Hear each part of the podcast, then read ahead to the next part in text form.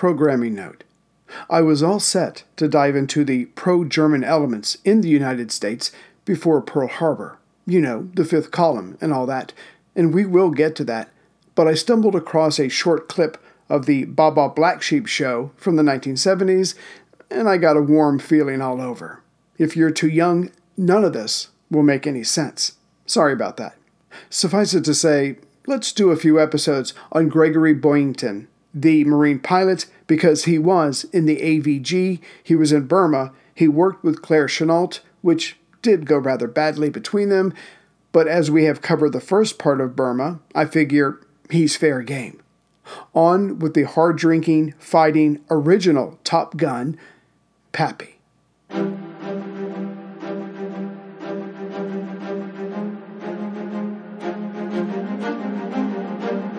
Hello, and thank you for being a member of the History of World War II podcast, episode 189 The Original Top Gun. I've always been fond, or rather fascinated, by people who seem to embody the Dr. Jekyll and Mr. Hyde, and Gregory Boyington was one such man. He messed up most things in his life, which was hard, as he started out being abused by his father. He wrote a great selling book after the war, helped with a TV show about himself, obviously making money along the way, but struggled with money his entire life. Oh, he had money, he just had other priorities.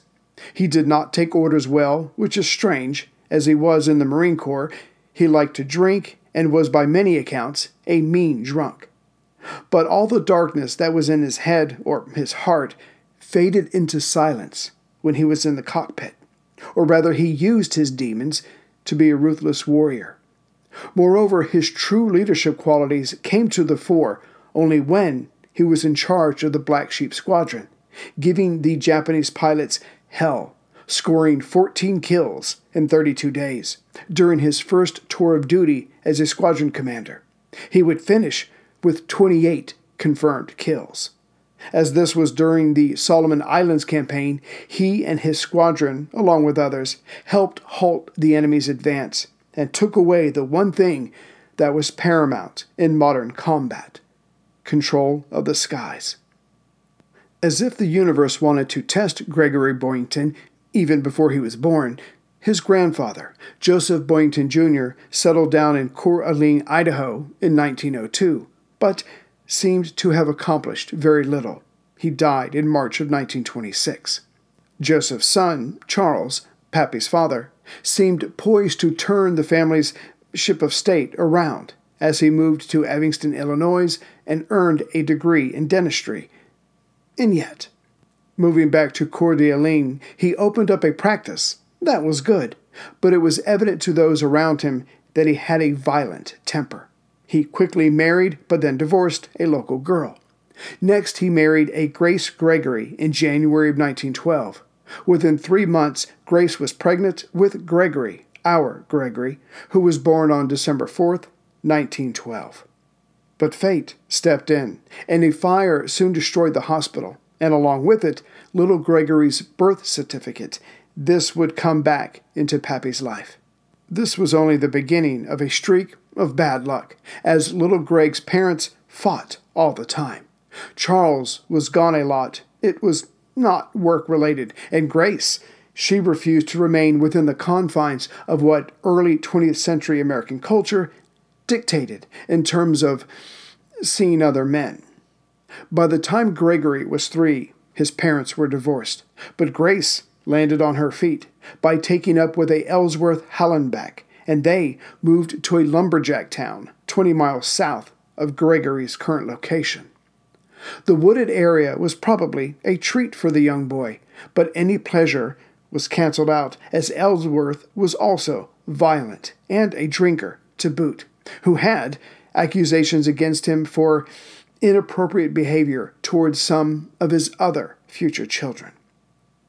As Greg grew up, he would have few constants in his life, his love of heights, getting into accidents, and his mom, Grace, being there to pick him up. Oh, and one more trait that was beginning to emerge. He never took anyone's advice about anything, and he never backed down from a fight. no matter how many beatings he took. So it will come as no surprise that the pilots of the Great War captured Gregory's admiration, especially Manfred von Richthofen, the Red Baron, and Eddie Rickenbacker, the American pilot who was called the Ace of Aces, for shooting down more enemy aircraft than any other American pilot. And there would be another flying enthusiast in Gregory's life, one Henry Hap Arnold, the future Army Air Corps commander. Young Hap was told of flying by an Army officer Young man, I know of no better way for a person to commit suicide. Not that it mattered, because Gregory's hometown, St. Maries, had its own flying hero, Clyde Pangborn, who flew stunts in the Gates Flying Circus. Not that the boy knew the 19 year old star or his name, simply that he was a pilot, and when the circus came to town, the pilot landed near Gregory's school. The five year old ran straight out of his classroom to the pilot and begged for a ride, only to be told, Sure, but it will cost you five dollars first. To wit, the boy ran home and got the money either from Ellsworth or his mom. The story is vague. Either way, the next day, Gregory went up with Pangborn and he found his calling. To have one's life purpose spelled out so young is great, but how to achieve it? That is something altogether different. But that was settled when a teacher's husband came by the school. He was a Marine and looked marvelous in his uniform. For Gregory, that was it. He would fly for the military and look good while doing it. Naturally thick and strong, when in high school, Gregory gravitated towards wrestling and swimming, but also the yearbook. When he graduated in 1930, his yearbook said of him, he can't be beat. Perhaps not, but a lack of funds can be quite the opponent. In the fall of 1930, Boyington started at the University of Washington in Seattle. The plan was to study architecture and engineering. Where was the love of aviation? Oh, it was still there, but flying was a rich man's game. Besides, Gregory had also been fond of drawing, and now he would use that to build a career. But the dream was still there. Gregory did enroll in the Army Reserve Officers Training Corps and became the captain of the Cadet Corps. To be clear, Gregory was still using the last name Hallenbeck, as in Ellis Hallenbeck, as his father's true identity was still unknown to him. And it was a Gregory Hallenbeck that the university's wrestling coach saw win a bout in an intramural tournament. Another good but brief moment in a life that seemed not to have an airplane in its future. But all that was about to change. Driving around in his Model T Ford on a Sunday, Gregory just happened, if you leave Freud out of this, to drive near the Boeing Aircraft Company's factory. As it was a Sunday, no one was around. The place was quiet. And near one of the hangars, Gregory's eyes rested on a F 4B fighter that Boeing made for the Marines. Getting out of his car and moving closer towards the aircraft, the young man noticed two things. One, the words Marine Corps were stenciled on the plane's side, and two, both wings had chains on them. And it was right there, in his desire to free the plane, his future was laid out before him. Quote, I had an emotional feeling run through my body that I wanted to unchain this little plane and take it up on up to wherever it would be happy. Unquote. Of course, the plane was a metaphor for himself, his life, his dreams. That five year old boy who rode with Clyde Pangborn all those years ago had emerged, and between that boy and this man, on this earth, life was hard, and Gregory was limited, and he knew it. But up there, well, for whatever reason, up there, he was at peace. Yet now it was time to mix some reality in with these dreams.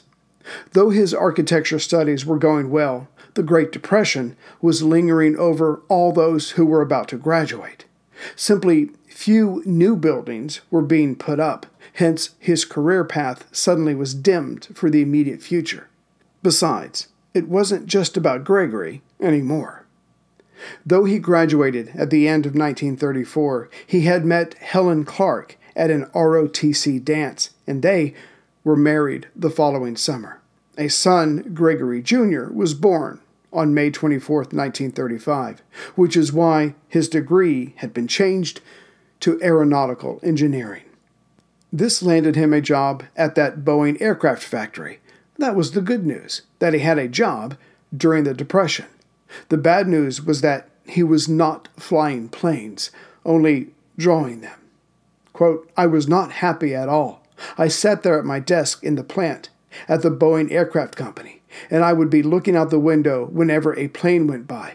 Actually, I was of very little use to the company. Unquote. Then fate stepped in, as it often does. By 1935, Hitler had the attention of all the other European countries, including the USA, and not in a good way. Hence, in April of 1935, Congress passed the Aviation Cadet Act to gather into the military branches more pilots. A recruit, if accepted, would get one year of training at a Navy flight school, and it was a paying job. After that, he would have to serve for three more years as a cadet, but after the three years, he would be commissioned and his pay bumped up. At the end of the three years, there was a $1,500 bonus. It was perfect. Gregory could fly and take care of his family. Well, it was almost perfect. He still held the image of that chained fighter and the words stenciled onto it Marine Corps, so he would join with them. However, as if serving as a dark cloud on the distant horizon, Gregory would say of this time, I didn't join the service to shine shoes and polish brass and do a lot of the things I had to do. I did them because that was the only way I could do what I really wanted to do, and that was fly the best aircraft that were available at the time. The irreverent boy had grown into an irreverent young man. And it's a good thing that Gregory had life going, generally, in his way, because he was about to take a shot right to the gut. While filling out the paperwork for the program, he discovered that he was the biological son of Charles Boyington, not Ellsworth Hallenbeck. This shook the young man to his core. But not only was there nothing he could do about it, the news, once he centered himself again, came to his aid. The Marines made it clear that they did not want married men in the program, and Gregory Hallenbeck was married, but not so Gregory Boyington. Thus, that became his official name, while his wife and son were hidden away from the Marines. At least Charles had finally done something right for his boy. Now at Sandpoint, Washington, Boyington went through his 10 hours of preliminary training, then initial training flying, followed by a check flight, which all led up to his first solo flight on July 3, 1935. All he had to do was take off, circle around, and then land, all without crashing. And he did so, but that moment of freedom from everything stayed with him until the end of his life. No longer a cadet, Boyington was sworn into the service on January 27, 1936, now in Pensacola, Florida, for further flight training. But first, he had to tolerate a bunch of classroom instruction on military methods, close order drill, etiquette, and then ship recognition, naval engineering, and other naval related information. This was done, but barely, and next came the start of five steps of earning his wings with Squadron 1. But if he thought the classroom setting was a thing of the past, he was wrong. There were to be classroom instructions in the morning of different types of planes and how to fly those various types, followed in the afternoon by flying. Squadron 1 lasted for six weeks, and though Boyington got a warning for a flying mistake, he was able to recover and stayed in the program. Squadron 2 lasted for 18 weeks, and here the pilots learned basic aeronautics, cross country flying, and night flying. And it was here that many of the students washed out. In fact, Boyington himself failed three check flights, but did better when he was given a second and last chance. But it was Squadron 3 that Boyington met his first enemy, and it wasn't the Japanese. One of the instructors was a Captain Joseph Smoak, who sought opportunities to make a mark against the students. Boyington got by, but Smoak chewed him out plenty of times. But as long as he was through, Boyington was happy to see the back of this jerk, which wasn't the case. They would meet up again in the South Pacific. Progressing through the other squadrons, Boyington excelled when he got to fighters and air combat training. Up there, there was no one to criticize him, to judge him on his mistakes, or how they would have done it.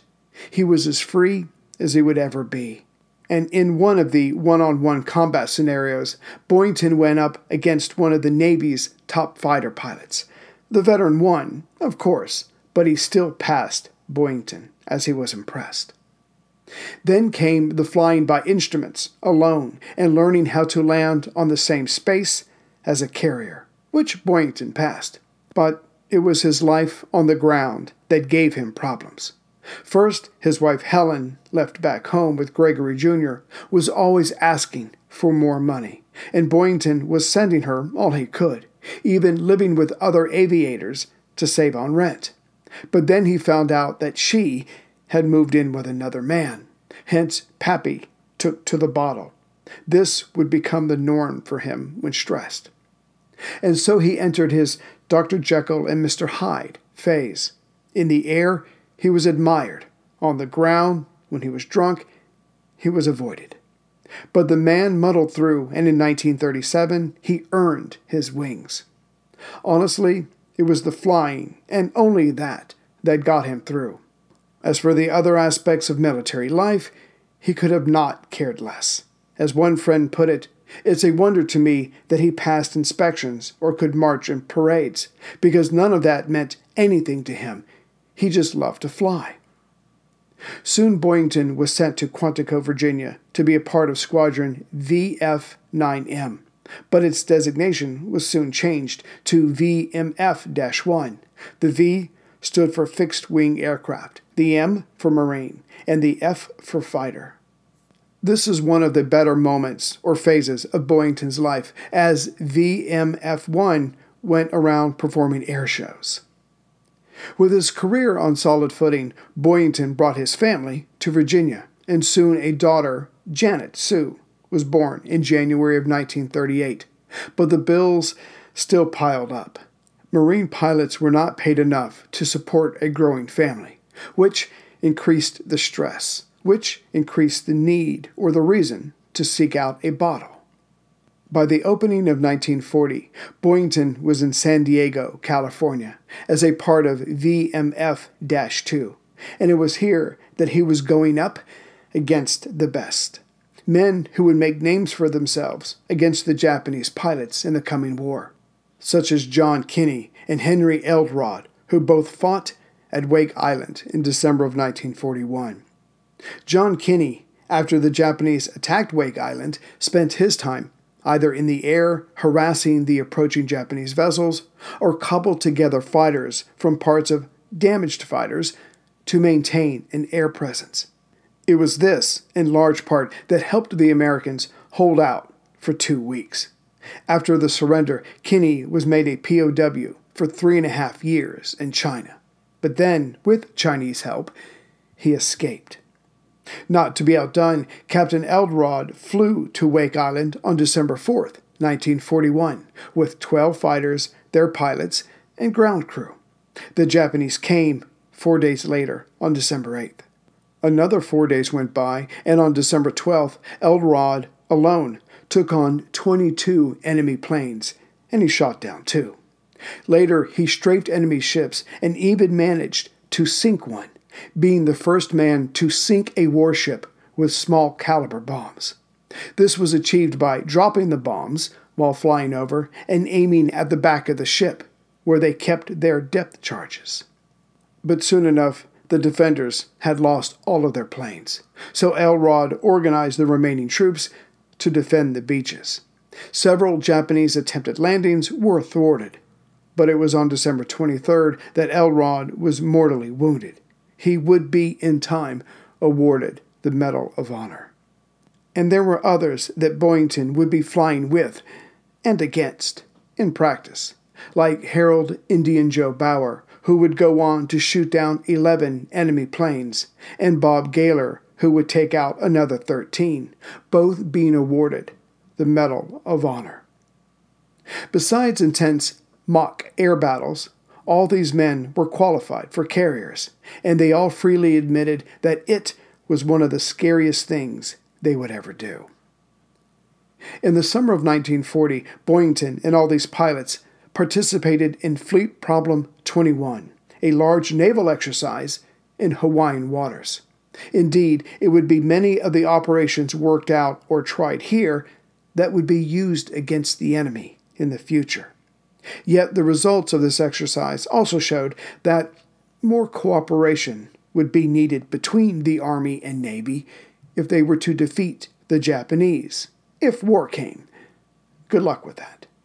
And when FDR ordered the fleet to remain at Pearl Harbor, tension and practice were raised to a whole new level.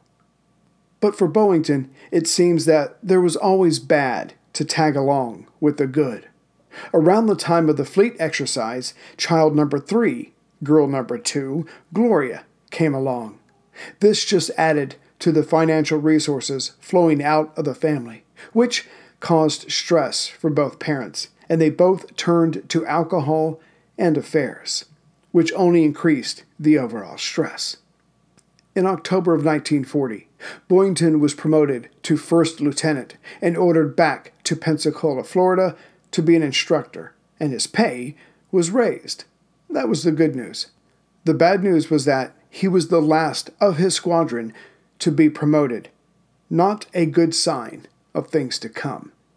And yet, it seemed that fortune was about to smile on Pappy. He would soon be approached about joining the American Volunteer Group, American pilots who would go up against the Japanese in planes over China and Burma as the two Asian powers continued to duel it out. For Boyington, there was no downside. The pay was good, and the bonuses for shooting down an enemy plane were unbelievable, which would take care of his bills. As it was, the Marines had already stepped in and were taking a portion of each check to go against his ever mounting bills.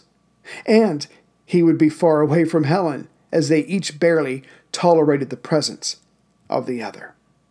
As for the other confrontation between the Chinese and Japanese, nationalist leader Chiang Kai shek knew that he needed America's help, in some form, in any form, to hold back or at least slow down the Japanese, who soon controlled one third of China. Thus, he sent Claire Chennault, a retired Army Air Force officer who had been advising the nationalist leader since June of 1937, and others back to America to gather more pilots. Yes, they would have to quit the U.S. military, but they would receive pay that was superior, money that was coming from Washington to Chongqing, the new nationalist capital. Further, they would be able to leave mock air battles in the past. It would be the real thing, and all pilots always want to test themselves. But standing in the way of getting more American pilots was General George Marshall. He, like everyone else, guessed that war was coming with the Japanese, so it made sense to hold on to every trained pilot they had. Yet Secretary of the Navy Frank Knox and Treasury Secretary Henry Morgenthau aligned themselves with the Chinese point of view that said the more the Japanese were blunted or bogged down in China, the less it could threaten American interests in the Pacific. Thus, FDR was persuaded by his cabinet officials to send 100 Curtiss Wright P 40 fighter planes to China. And in April of 1941, just one month after he signed Lend Lease into law, FDR then allowed authorized officers and enlisted men to resign from the military to then make for Burma to take on the Japanese. But as the U.S. was not currently at war with Japan, this all had to be done on the QT, or quietly.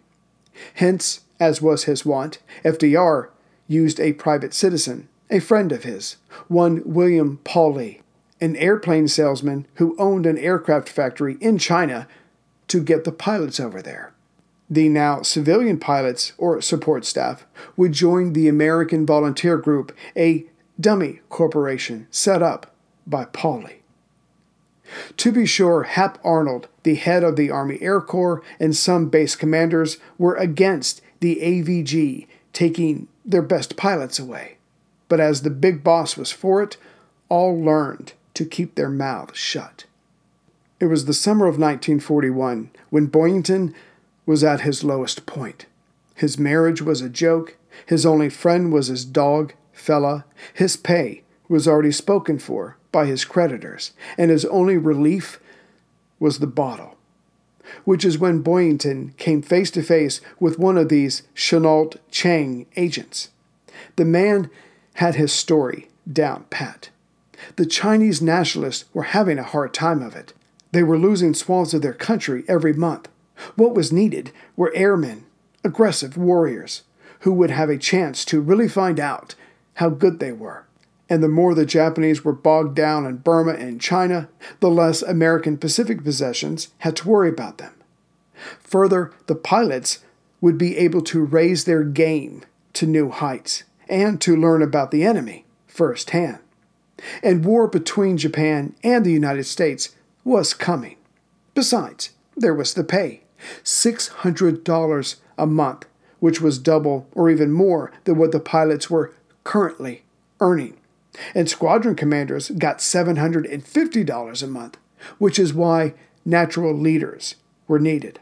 All expenses were paid for, and best of all, for each Japanese aircraft that was shot down, an additional $500 would be awarded.